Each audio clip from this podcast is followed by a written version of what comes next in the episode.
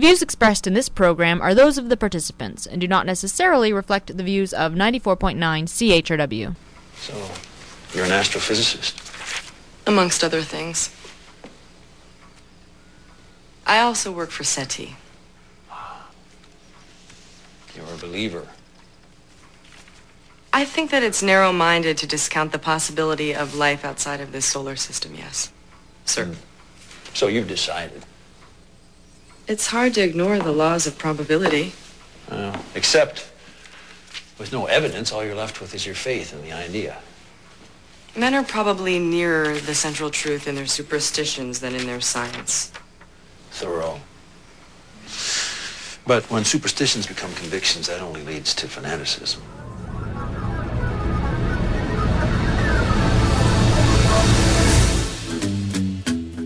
Good morning, London. It is Thursday, August 16. I'm Bob Metz, and this is Just Right on CHRW 94.9 FM, where we will be with you from now until noon. No, no, not right wing, just right. Fade into color, and color into black and white. Under the bedclothes, everything will be alright. Welcome to, to, to the show today. Very hot and humid Thursday for us. Uh, you can call if you'd like to call in on the show today, 519 661 3600 if you want to join in on the conversation, or email us at justrightchrw at gmail.com if you are listening to us online or hearing us on another medium. By all means, uh, we like to hear from you and hear what you have to say. Today, a little bit something different. I have a guest, close friend of mine, and a political compatriot, no doubt, uh, and that is uh, Paul McKeever, who happens to be the leader of the Freedom Party of Ontario, the same party you hear me talking about. Good morning, Paul. How are you? Morning, Bob. How are you doing? Not too bad. Paul, I know you're uh, you're not a stranger to London. You, London, you, on your way here, you said you felt very much at home. Oh, yes, indeed. I, I, in fact, lived right in the area, uh, having attended uh, UWO from about 1989 to 95. That's true. You know, I'm looking at your uh, at your uh, outline here, and I'm going. You know, you, you you have not just one university degree, not two, but three. Is that right? Almost four, actually. I, I did, uh, after spending some time in, P- in Peterborough doing my undergrad, I came here and did a master's in psychology and did a year of PhD before switching to law. So, yeah.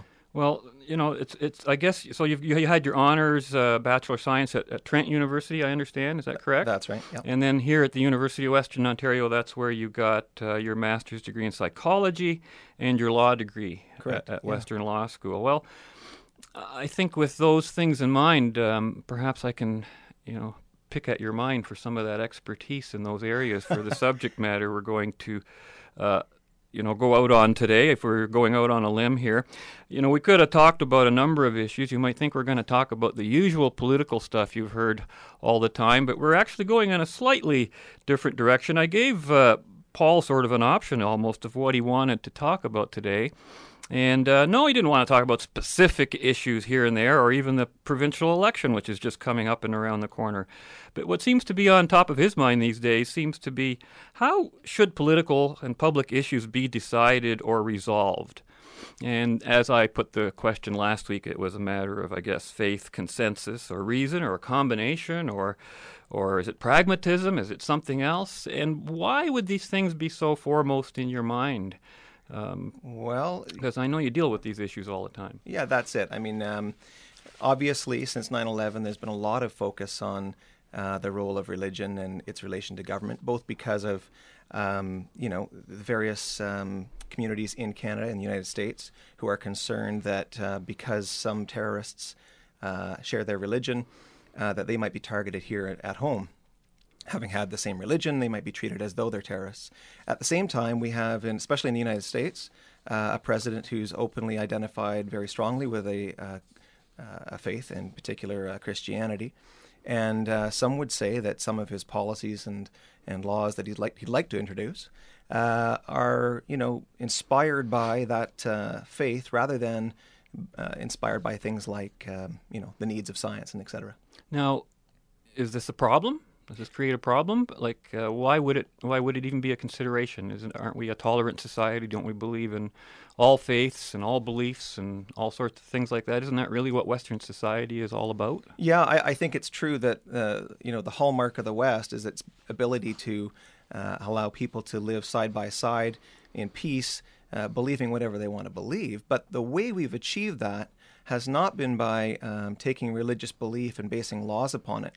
Rather, uh, what we've done is very carefully in the West uh, tried to make sure that uh, you know religious uh, beliefs, uh, beliefs based on faith but not on uh, observable fact, don't enter into the process of lawmaking. So, in other words, you know, lawmaking is a very earthly affair. Religion is a very, if you want to call it heavenly affair. I, I don't personally believe in a heaven, but if you want to think of it as an otherworldly affair, and I think that really relates back to, um, you know, the the comment even by Jesus at one point was, uh, you know, render unto Caesar that which is Caesar, render unto God that which is God's. And I think, you know, I think it was Lord Acton who said, well, by saying that, uh, Jesus had effectively drawn the line between state and church, and that's what allowed the, the West really to uh, thrive when other countries in the world were suffering under religious rule. Well, you know, I'm reminded uh, back when I was doing Left, Right, and Center with Jim Chapman way back when, he once asked me on the air, he said, uh, How do I feel about the word God being in the preamble to the Constitution, right? And uh, I never brought up anything about my personal beliefs because uh, my idea of God is not a literal one, but I don't object to the to the concept in in a more of an abstract, symbolic way. And my answer to Jim at the time, and tell me what you think of this, I said that I don't object to the word being there because to me, implied in that is that our quote God given rights end quote are not derived from the permission or or substance of other people. I thought that was sort of symbolically what that meant. And of course, I'm I'm also a little naive in my uh, beliefs in religion. I was uh, indoctrinated in the Catholic Church. I grew up with uh, not a literal belief in a lot of things. I'm only beginning to realize, I guess, since 9/11, that some people take it quite literally. Um, is my viewpoint on that wrong? Am I taking the wrong point of view? Should I stop thinking about it that way? Do you think, or is there a danger in that? Well, I, or is it okay as long as we, you know, put quote religion in its place where it belongs and put reason and in its place? Do, are the two even in any way? And religion, by the way, is a much broader concept. We're not just talking about religion. Sure. I know we're going to get into other issues from global warming on down, but Yeah. um, Well, how, how would you approach that with the God? Well, I, I- you know, taking that idea that there's a sphere that's for the, the state and a sphere that's for religion, um, you know, it's it's clearly the case that you should be able to believe whatever you want to believe. I mean, if you want to believe that leprechauns control Earth from from the planet uh, Pluto, you're you should be free to do so, to say say that's what you believe, to advocate it, to try and encourage other people to believe the same thing. Um, but uh, the line is, you know, where that kind of belief uh, inspires lawmaking. So if you believed, uh, did I say leprechauns? if you said it was a leprechaun on Saturn controlling things on Earth, uh, you certainly want the go- you wouldn't want the government to be getting, making laws uh, in accordance with um, what was allegedly the commandments of a leprechaun sitting on Saturn. I, uh, because there are lots of people. I mean, when you start to make laws based on the needs of the leprechaunians, if you want to call it that, at the same time, you're most likely going to lead into violations of everyone else's religious beliefs. You cannot help but trot upon other people's religious beliefs as soon as you start making religious belief a part of government lawmaking. So, um, your question, though, was about the use of God in relation to the Constitution. Right. And there, I think uh, that was that was actually um, added later on. I remember there was a comment. And I don't recall uh, who he was who he was responding to, but the prime minister at the time, Pierre Elliott Trudeau, uh, didn't see any need to to say anything about God in the Constitution, figuring I think that uh, God really didn't care if he was mentioned or not. I mean, he was a, he was a Catholic, I think, um, but he didn't see any point in mixing religion with with uh, law, and it was because of the insistence of some in the uh, Parliament that that had to be introduced to uh, the Canada Act, in particular. I think it was the the Charter, but um, So would you say that in many ways our law, many of our laws today have been made quote by the leprechaunians, if you want to put it that way?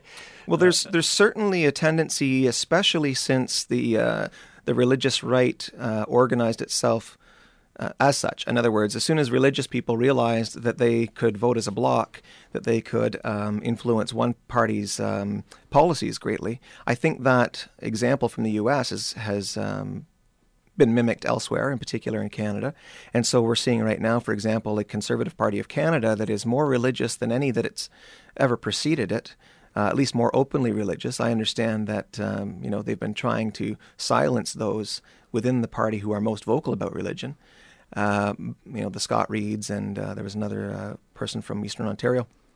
But um, I think the fact of the matter is that that faith guides the decision making of a lot of people uh, who, especially well, on if the that's conservative. true, if that's true, then why silence it? If it's if it if if the public has such a religious bent, is it not an asset to a party to be seen as having some religious background? Um, I think certainly as a as an electoral uh, thing, it's uh, useful to that party to openly advocate itself as being religious. I think that's what the Conservative Party largely is, and I think it is uh, would be disingenuous to suggest it isn't that it's somehow a secular party. It's not. Uh, it's it's uh, doing its best to remain secular in terms of how it governs Canada, but um, I think the fact of the matter is that the party itself is made up of people of varying faiths. Uh, not all of them. I, I think some well, of them are not. But we uh, could say that about Freedom Party too, couldn't we? There Absolutely. are people in this party that are of varying faiths. We've had candidates of varying faiths. Um, so how are those things reconciled? What's the common ground? I think the common ground is, as I say, a recognition that whatever your beliefs are, that's fine, uh, but that government decision making should not be based on uh, obedience to an alleged commandment by somebody's God, because at, at that point, freedoms get trod upon, and even freedom of, of religion gets trod upon. I'm going to get back to some more specific terms. We're going to come actually to like hardcore definitions shortly, but I don't want to get to that quite yet. Um, I, you know, when, when I sort of, I I really started getting into studying religion as a consequence of of 9/11 because you know you gotta stuff like that starts happening. You better start understanding what the driving forces are behind it. And it was really then that I started looking at it in the sense of uh, how literally some people take a, a lot of their beliefs. But as I uh, studied it through history, you know, a historical view of religion rather than a faith based view or a religious view from one religious denomination's point of view. And tell me if you think this is way off target or way off center base, but I've kind of been led to one broad conclusion about religion, and that is that religion and politics are almost one and the same thing historically and, and come from the same seed, if you will. Um, I was raised, for example, I raised, I say, indoctrinated in the Roman Catholic faith, and and of course, Roman Catholic.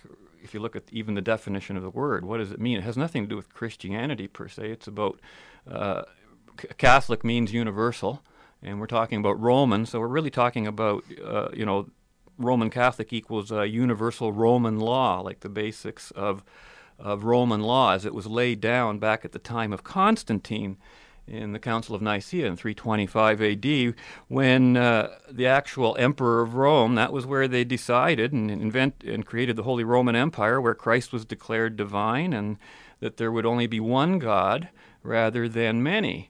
And it seems to me that in light of this, and it was a, it's an, an exquisitely and, and meticulously uh, how shall we put it, um, documented event. Like many people, Right. uh, I, I, the historians will tell you this thing is like like like they had uh, CNN cameras there. That's how detailed it was. Sure.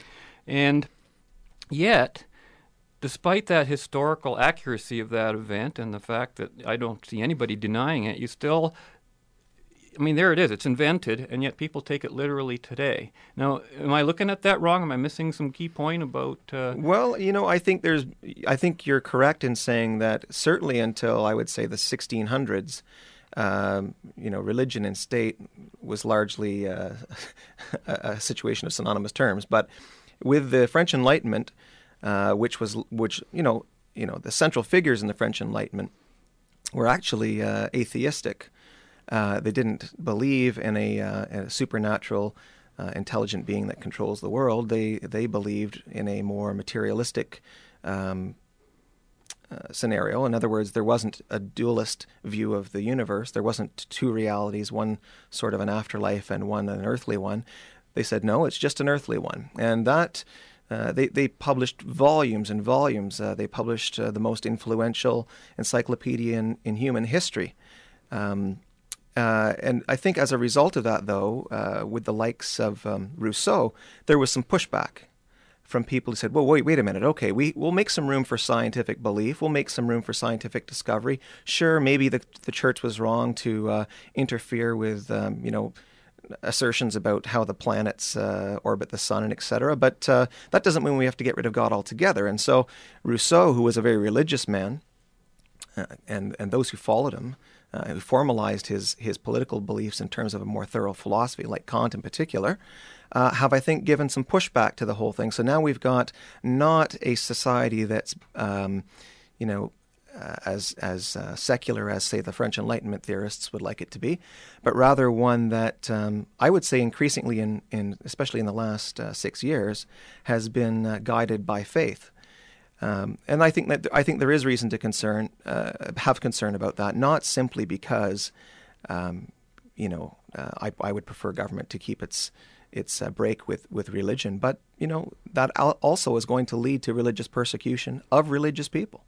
Uh, we certainly see a lot of evidence of that in the world today. Listen, we're going to take a quick little break here right now, and when we come back, I think we'll expand the conversation a little bit into other areas besides strictly religion and see how the ideas of, uh, let's say, non rational, uh, non objective evidence are applied to politics. We'll be back right after this break. I say corn. And I say soybeans. Could I get waited on? Corn. Soybeans. Corn. Could I get waited on? Joe, will you stop interrupting? Now, this is important. Uh, fellas, you better make up your minds. Otherwise, I can't guarantee to deliver your seed on time. Sam, you can put me down for soybeans. 75 bushels of corn. Fred, you're making a mistake. Ben, when Doris's of Lumbago starts acting up, it's a sure sign to plant corn. Yeah? Well, when Emily gets her cranky spells, you better be out there planting soybeans. Well, Doris's of Lumbago's been right more times than Emily's cranky spells. Oh, I don't agree with you. Well, now, you remember what happened back in 48. There's only one way to settle it.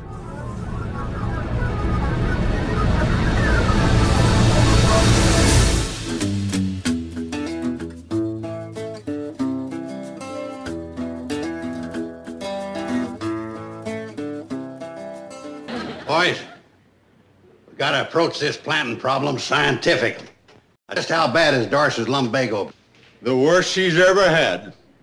I have to push her out of bed every morning to get her to feed the pigs. How cranky's Emily been? Well, she's been yammering at me for two weeks now. Every day? No, it's been more like every other day. Afraid I'll have to go along with Doris's lumbago. Yeah, me too, Ben. Doris has ached up some of the best corn crops we've ever had in the valley. well, I gotta admit, Emily ain't been real soybean cranky. You better put me down for corn, too.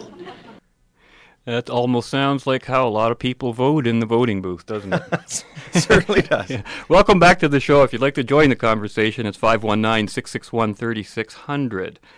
Uh, some of the symptoms, you know, people make, quote, all sorts of decisions not based on, shall we say, evidence, okay, on rational evidence and on their feelings and on Doris's lumbago or whatever, right? Uh, isn't that create a great frustration for someone trying to, you know, push reason and say, look at, and, and especially in the scientific world, it's almost, it's almost hard to believe that here we are in this scientific world and, and, and there is actually less understanding of science and of the principles that make things actually go, if you would, you know. Right. Um, is that a is that a trend because people are looking for it because it's being taught in our schools? Uh, what's your observation? Uh, well, my observation is that when people um, limit their beliefs to ones that they can, uh, you know, for which there's actual physical evidence, mm-hmm. uh, they find that um, there are fewer outs. In other words, you can't cheat Mother Nature, and when the only thing you're looking at is Mother Nature, uh, as opposed to um, uh, a supreme being who says, "Don't worry, magically food will appear, uh, magically." You know, you'll have a house over your head. Everything will be okay. And even if you live a you know a bad life, as long as you say you're sorry at the end, you'll live forever in, in bliss. We want to believe these things, often as a matter of uh, you know, controlling stress. And so uh, it's it's it's intoxicating, really, to um, to say, uh, you know, you, you, don't have to worry. Everything's not as it seems. There's well, if another... it's just to control stress, is it a bad thing then? No, uh, if not that's all you're doing with it. I mean, no, no, not at all. Not as a personal matter. Yeah. I, I, think, uh, at least in terms of a legal, if you're asking me from a legal perspective or from a governmental perspective, I think people should be free to, you know, do any number of uh, things based on whatever beliefs they want to have. If you're asking me morally or epistemologically or metaphysically, I think, yeah, there is a problem. Um, but that's more a question of guiding your own life than of government. Um, go- government, when when be- beliefs about uh, was it the lumbago? Yeah, you know, when those things start getting into governance, uh, that's when you're that's when you're in trouble. And I see that already. I think we've all seen it, with, for example, the belief that um, you know there's this this widely held uh, belief that CO2 levels are are correlated strongly with temperature, and that's because there is a correlation, absolutely. And they, they most for the most part people got that correlation out of that uh, movie by a former vice president, Al Right. Gore's film, Yeah. uh, Inconvenient Truth. But the thing is that he's showing us a graph across hundreds of thousands of years, and it turns out that if you actually look at the a smaller period of time, so you can actually see how the lines line up, the reverse holds true. In other words, it's actually the case that temperature precedes uh, the CO2 levels with, whi- with which they are correlated by about 800 years, and that the real mechanism is uh, inspired by the sun that causes heating of the oceans, which over a course of 800 years uh, leads to the release of more CO2 and the you know which makes sense because CO2 is the product of uh, of burning. Actually, even in our bodies, Sure. when we burn our fuel and we exhale, we're exhaling CO2. Yeah, well, I right? won't claim to, to, to be a scientist in, but- uh, in, in that, you know, with, with specific, uh, detailed uh, knowledge of that field, but I can say that uh, it's widely understood now. Anybody who's seen, for example, um, uh, the uh, Great Global Warming Swindle, for example, will see a wide number of scientists explaining the data in detail and explaining how, in fact, Al Gore's, you know, uh, in, interestingly, he never says when he shows this huge peak of CO2, he never says, and by the way, that means temperatures are going to spike up equally. You'll notice in the movie, he never graphs the temperature. And that's because he knows that the relationship is the reverse. That in fact, temperature causes the CO2, not CO2 causing the temperature. And so when we see that kind of dishonesty, and he said he's. Well, he- well, that movie's, pardon the pun, full of it uh, because Yeah. I, I picked on a number of inconsistencies in that movie. Sure, and, and, and, and when, when people knowingly, and I, I will, I'll give him the benefit of, of saying that he just didn't know. But I mean, he studied this stuff, he says, for many years. And how closely could he have looked at the data? I mean, my goodness, this is basic stuff, and he's got the relationship in the reverse on the very data he's talking about. so when I see that kind of irrationality, I, you know, I don't. That, that's no longer a matter of science. At that point, it's a matter of politics. It's a matter of wishful thinking. It's a matter of, in, in fact, being dishonest in the sense that you're telling people falsehoods about nature so that they'll support you in a political cause. And that is Well, now the same kind of thing that any irrationality will do. Now, of course, that's. I'm looking at that from the point of view of the leadership, in this case being Al Gore, what he wants followers to believe. It. But from the followers' point of view, some of them become true, quote, believers. In even if even when confronted with evidence opposite of of what would be knowledge or understanding, and it's not always, I think, a matter of faith. It could be, as you said, consensus.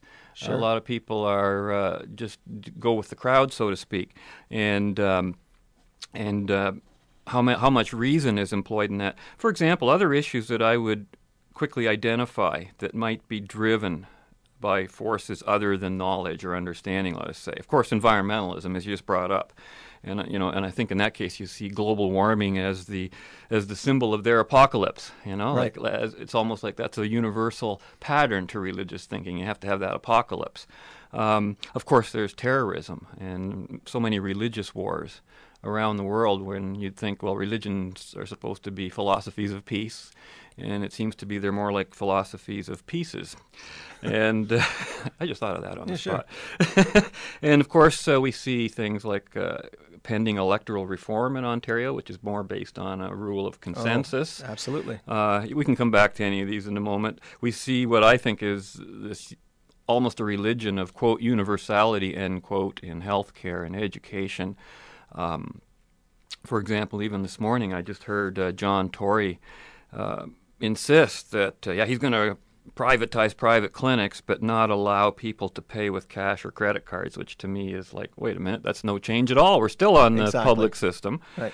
Um, of course, there's the religion of socialism, from each according to his ability to each according to his need, which I understand is not the original phrase, but that's how it has been interpreted today.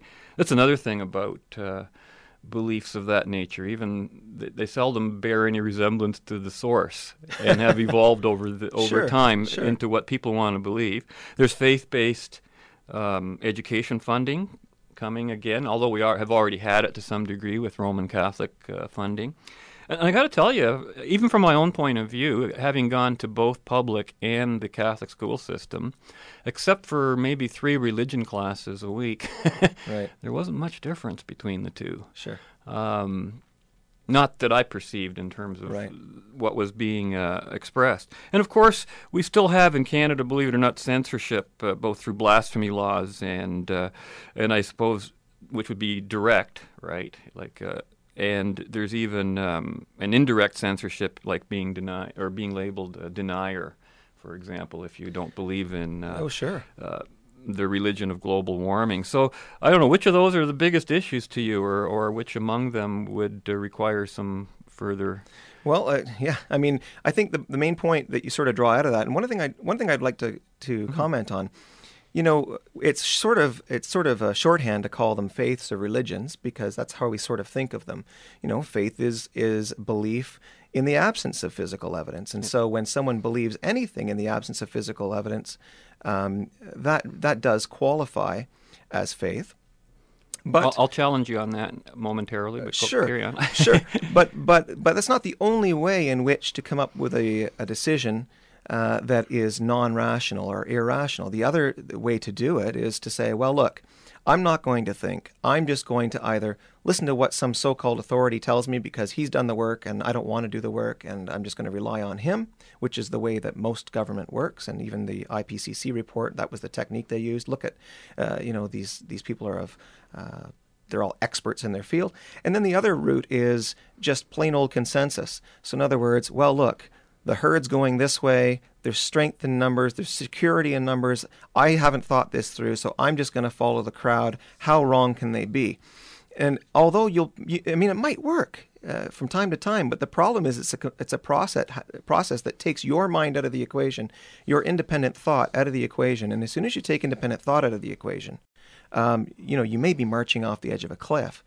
Uh, whereas just simply looking at a map and reading the reading the the relief uh, marks on the map might tell you that oh well that's the wrong way to march.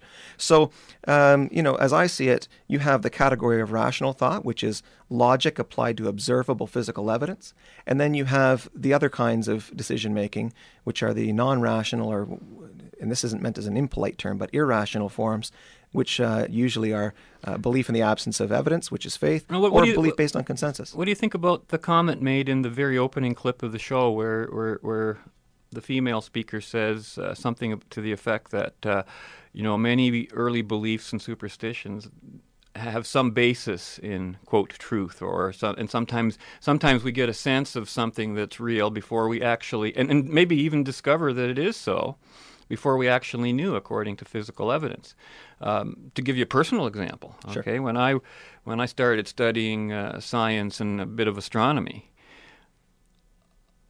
I had no physical proof, for example, that planets revolved around other stars, okay? Yep. But I knew implicitly from just understanding what I had in front of me that that had to be the case. And now, of course, my faith has proven to be my faith in that thing has proven to be an actuality. Is that something different from the kind of faith no, I about, think or that is that the same thing? I think that qualifies. Keep in mind, faith doesn't necessarily imply religion. It No, doesn't, understood. it- and it doesn't very- imply God either. It, it just implies belief in the absence of physical evidence.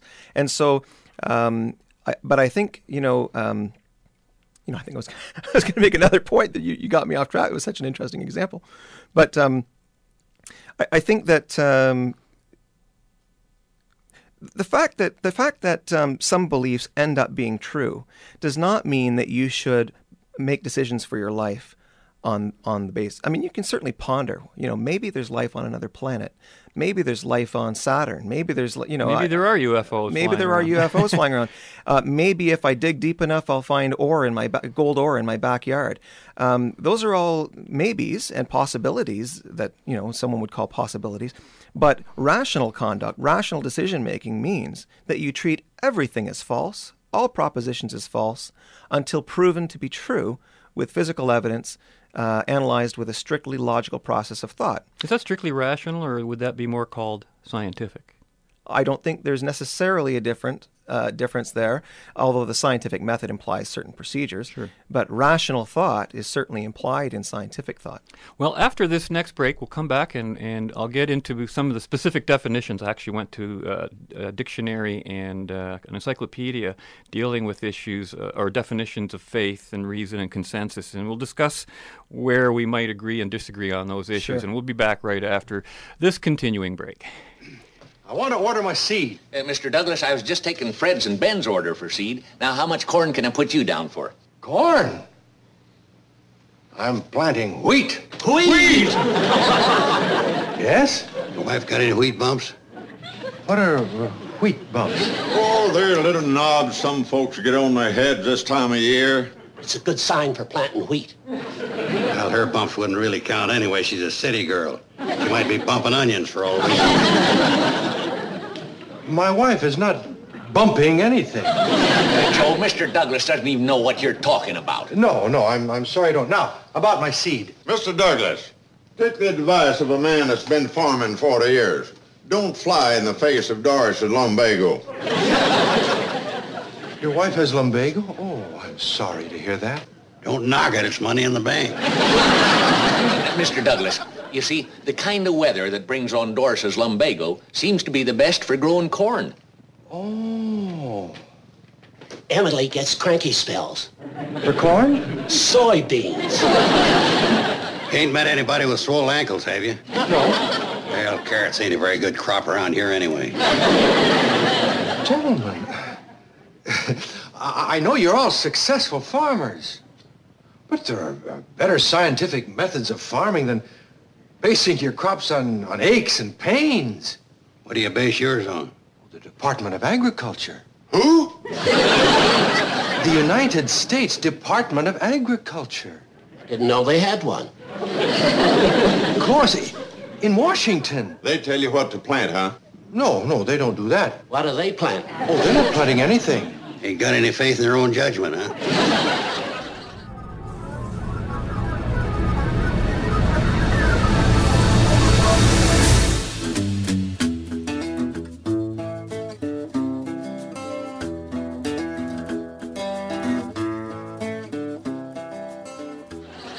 Gentlemen, since the day the Department of Agriculture was founded, the farmer has access to the finest scientific brains in America. He's no longer alone in his fields. He knows that back there in Washington there's a, an army of agriculturists, agronomists, chemists, bacteriologists, meteorologists, peering into microscopes, heating up test tubes, you know, uh, releasing balloons, culling information, gathering data, sorting, probing, shifting, with but one thought in mind, what crops are good for America? Now, microscopes are dark. Test tubes are cooled off and the balloons are all recovered. And the answer is wheat. Gentlemen, I am planting wheat. That sure convinces me. Me too. I think I'll double my order of corn. Oh, it's so true. It's just so true. you, you know, it's really funny because so often when you look at um, books and publications about motivation, and they tell you reason is really not the motivating force. One of the things too that that comes out even in, in those clips and what we've been discussing is I think a confusion of the word faith with confidence and trust and hope. And I often, when I hear people use the word faith, those are the three things they really mean. And they seem to not be aware that faith is a means of acquiring knowledge. Absolutely. And, yeah. and and this is what really stood out uh, in my dictionary definitions, which I thought we should take the time to go over and see exactly what the dictionaries uh, say about this. By the way, if you'd like to join in on the conversation, it's 519 661 3600. Now, here's my uh, definition of faith from one of the dictionaries I looked at. Uh, I looked at a couple, actually, so I'm not going to worry about the source. But there are, of course, more than a single definition to each of these, and some of them are applicable within a, one context, and others are applicable in another. For example, faith. Confidence in or dependence on a person, statement, or thing as trustworthy. Now, there again, that's an example of trust. I have faith in you that you would show up for the show today. Sure. You know? And I think that is trust. And yeah. that, and of course, there's nothing irrational about that kind of faith. No. Now, the second one is belief without need of certain proof. Now, that's a little bit like what I was talking about earlier. I didn't have certain proof that there were planets around other stars, right? Right. But I kind of believed it, right? And now, I, now we know that that is true. I don't have to believe it anymore. I now can know it, which is maybe a little different. Um, of course, there's belief in God or in the scriptures or other religious writings, a system of religious belief, or anything given adherence or credence. Now, I just want to contrast that. There is a. I looked up in my Universal World Reference Encyclopedia, which goes a little more into depth than just a dictionary, and I found this very interesting because. Uh, it maybe helps us clear up some of the issues. And it says that faith is that assent or credence which we give to the declaration or promise of another on the authority of the person who makes it. The greater part of our knowledge, says, says the uh, encyclopedia, is derived from the information of others and, dependent, and depends upon the credence which we give to their testimony. Hence, to believe and to know are sometimes used indiscriminately. Faith is the means by which we obtain a knowledge of things which do not come under our own observation, things not seen. And in this way, faith is distinguished from sight. In other words, the, the, direct, Direct you know, observation. first hand Yeah. observation. Faith is also distinguished from reason, insofar as it deals with matters that we cannot comprehend by our reason. Now, that, that's a challenging statement. Is there such a matter? But the term faith is used in theology for the assent of the mind to the truth of what has been revealed in the Holy Scriptures. To have faith in a person is defined as accepting that person for, for what he claims to be and to stand for and act accordingly. Now, those are some of the issues of faith. Now, a little bit different is the term superstition, okay, and that's def- defined as uh, one, a belief founded on irrational feelings, especially based on fear, which is an interesting thing, and marked by a trust in charms, omens, the supernatural, etc. Also, any rite or practice inspired by such belief or any unreasonable belief. Now, it's interesting.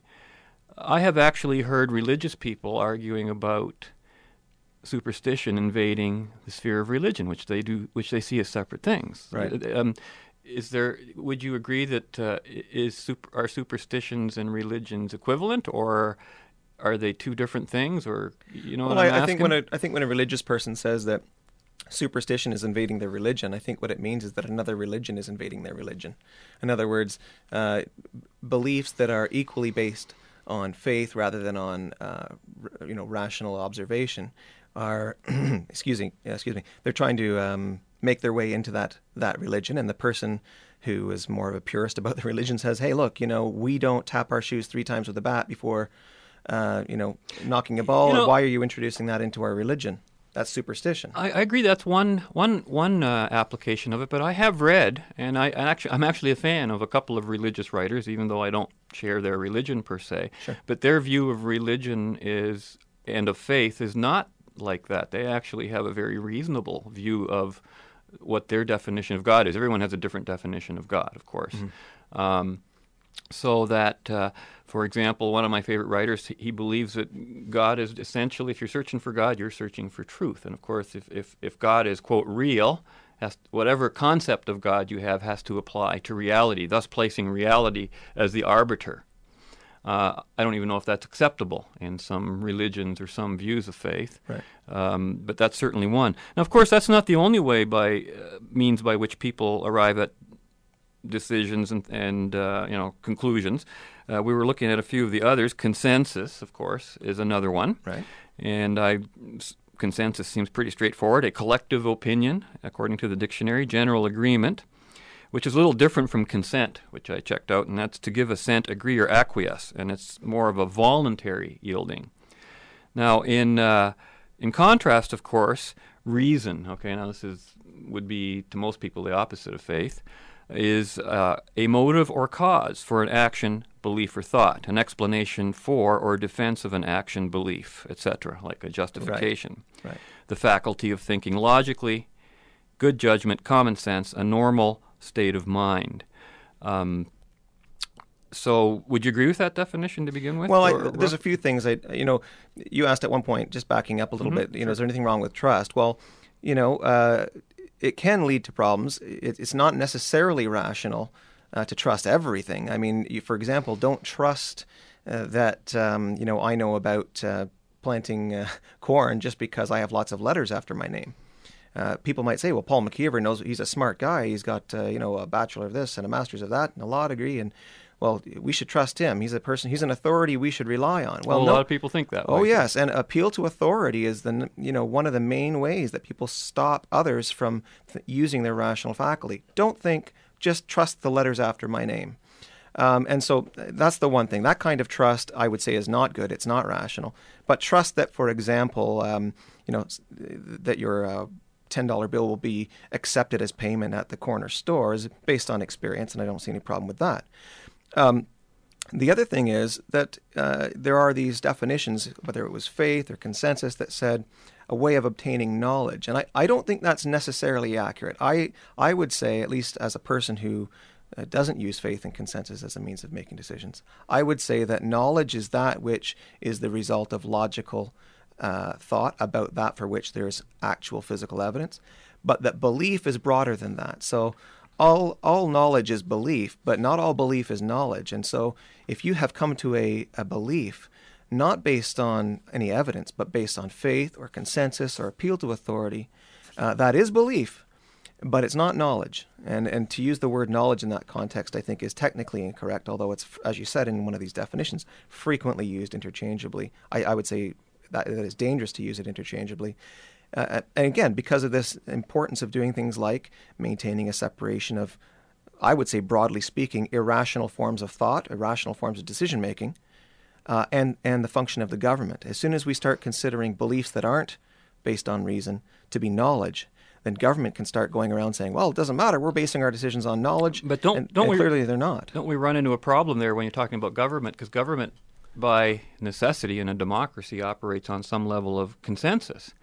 And if you want to get elected by a bunch of people that say believe that the Earth is flat, right, and you go around telling them that the Earth is round, and they don't want to know that, you're not going to get in, even though you might be on the side of reality and reason, and they're on the side of faith and irrationality.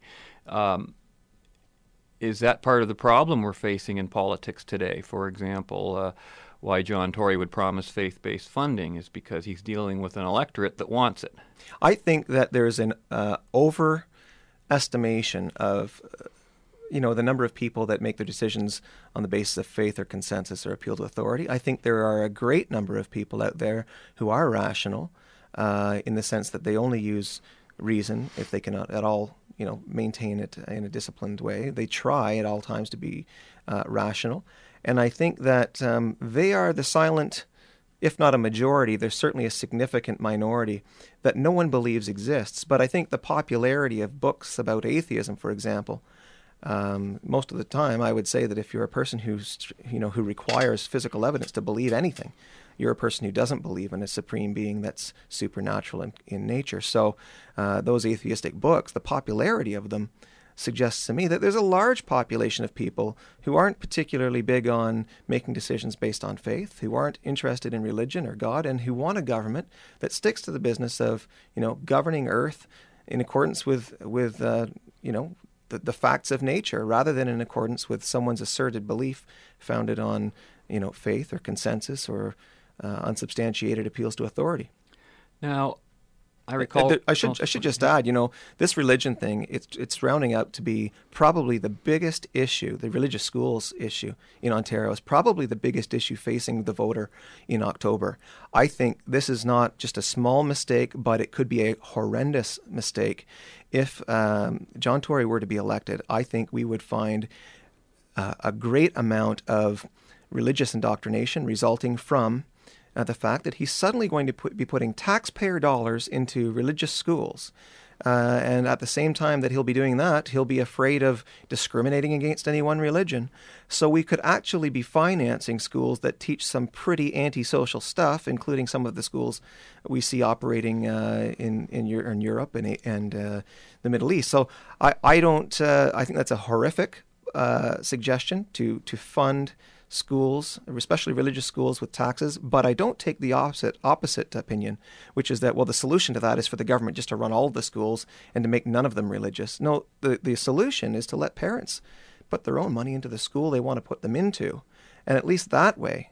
People who um, want to teach their children to live in accordance with, you know, uh, the facts of reality as, as dictated by science and, and rationality. Those people won't have to pay for a system that's uh, teaching irrationality or that's teaching religion or that's teaching, you know, tolerance of, of irrationality, that kind of thing. I, I really think the solution here is to take education out of the, out of the uh, tax realm and put uh, the power back in parents' hands. But sorry, I got a little off there. No, that's, I, that's that's that's on her. But even there, even if you put it back in the parents' hands and say say most of them are religious, you're still going to get that religious schooling, but out of the purview of government. I, all, I've heard some people comment that maybe Tory's coming in through the back door because these this funding doesn't come without strings attached. Of course, and that's that's the other thing. I mean, uh, he's not going to be. I mean, imagine the situation. We have a video online on the Freedom Party website. Yeah, I know it's.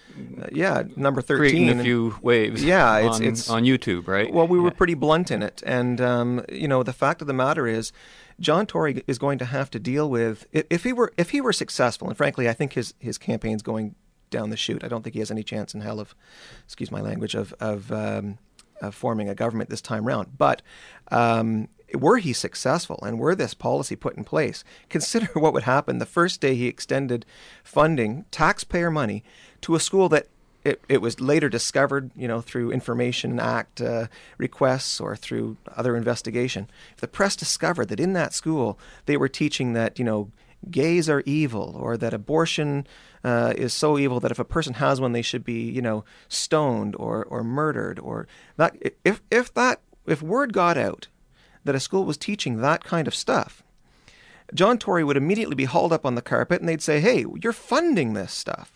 And at that point, you know what would happen. There would be you know, probably a royal commission and a, uh, all kinds of backpedaling, and then there would be strict new regulations that tell religious schools that guess what? Now all, everything you have to, everything you teach has to get government approval, and that's going to mean largely a watering down or even an elimination of many key religious beliefs. Uh, yeah, but wouldn't, wouldn't, wouldn't some people regard that as good, as a good thing to do? Isn't that a way to get back at the religions to get them all more? I don't believe uh, just just as there's a separation. You know, well, just as there's a separation between church and state, that goes two ways. the The role of government is not to force people uh, not to have faith. It's not to force people not to base their decisions on consensus. It's not to force people not to rely on authority. If you want to make your decisions on the basis of faith or consensus, or those are all personal matters. Those are personal matters, and the state has no right to tell you, no, you must be rational. No, you must not tell people that faith is a way of obtaining, uh, you know, uh, knowledge or belief. You must. That's not the role of government. People have a right to be as faith-based or as consensus-based or just as irrational as they want to be, as long as they're not violating anyone else's life, liberty, or property.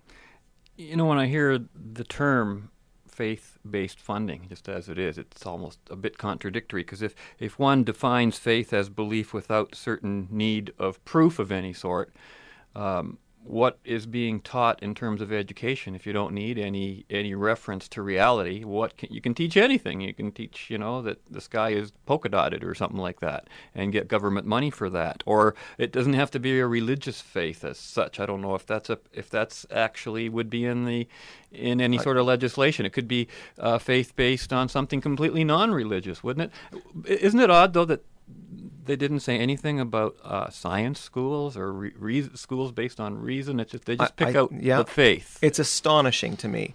Uh, and, and it's absolutely revolting to me, actually, that the one type of school that John Tory would not extend funding to are those that teach that rationality is the way to obtain knowledge and only rationality is. He's not saying he's going to fund um, uh, secular private schools. He's saying he will not do so. And so, you know, I, by the way, you know, by bringing schools under the umbrella of public funding, you know, the other the other possibility here is, you know, you were talking about how uh, this may backfire, and in fact, religious schools will cease to be religious because of government regulation. That they'll, you know, they'll gain power through the, the power of the purse. This could happen to the Catholic School Board too. And if you look at a lot of uh, what's going on in the newspapers right now, there are a lot of people saying, know, those Catholics have it special. Why do they have it so special? Nobody should have funding for religious education. This may just be a revisitation of the old progressive conservative part, party policy of saying, you know what, no funding for Catholic schools, um, and that everybody has to be taught under a public system. So, you know, for those Catholics in particular who think this is going to be a good policy, whoa, I think that that's the chief um, chief religion that's at risk here. And and you know, not that I'm uh, defending funding of religious schools. I'm not. I think they have to be personally funded, funded by the parent, and that the money we currently take out of parents' hands through property tax and stuff should no longer be taken out of their hands. Now, that brings up another issue, though. You know, I know I know a lot of people who might not even be quote religious or faith based, but often send make arrangements to send their kids to say the Catholic school instead of to the um, quote the broader public school Right. system because whether they believe in it or not, they find that their kids come out of the school with a, uh, shall we say, a better set of standards, of, Well, of I- I moral th- standards. So there's another dimension to, perhaps not faith, but the religious belief. I, I think degree. the reality. I mean, I do that. My my children attend a uh, taxpayer-funded Catholic school. Uh, I'm not Catholic. I was born Catholic, but right now I I have no belief in anything other than that which uh, you know I can see, hear, taste, smell, and make make sense out of it with my own logical mind. Uh, But hopefully it's obviously- logical. so- but, but- but but I think what's happened in the public system is that by trying to accommodate everybody, all of these various uh, moral codes that are implicit in the various religions, they've effectively said Or we're non-religions in some right or non-religions.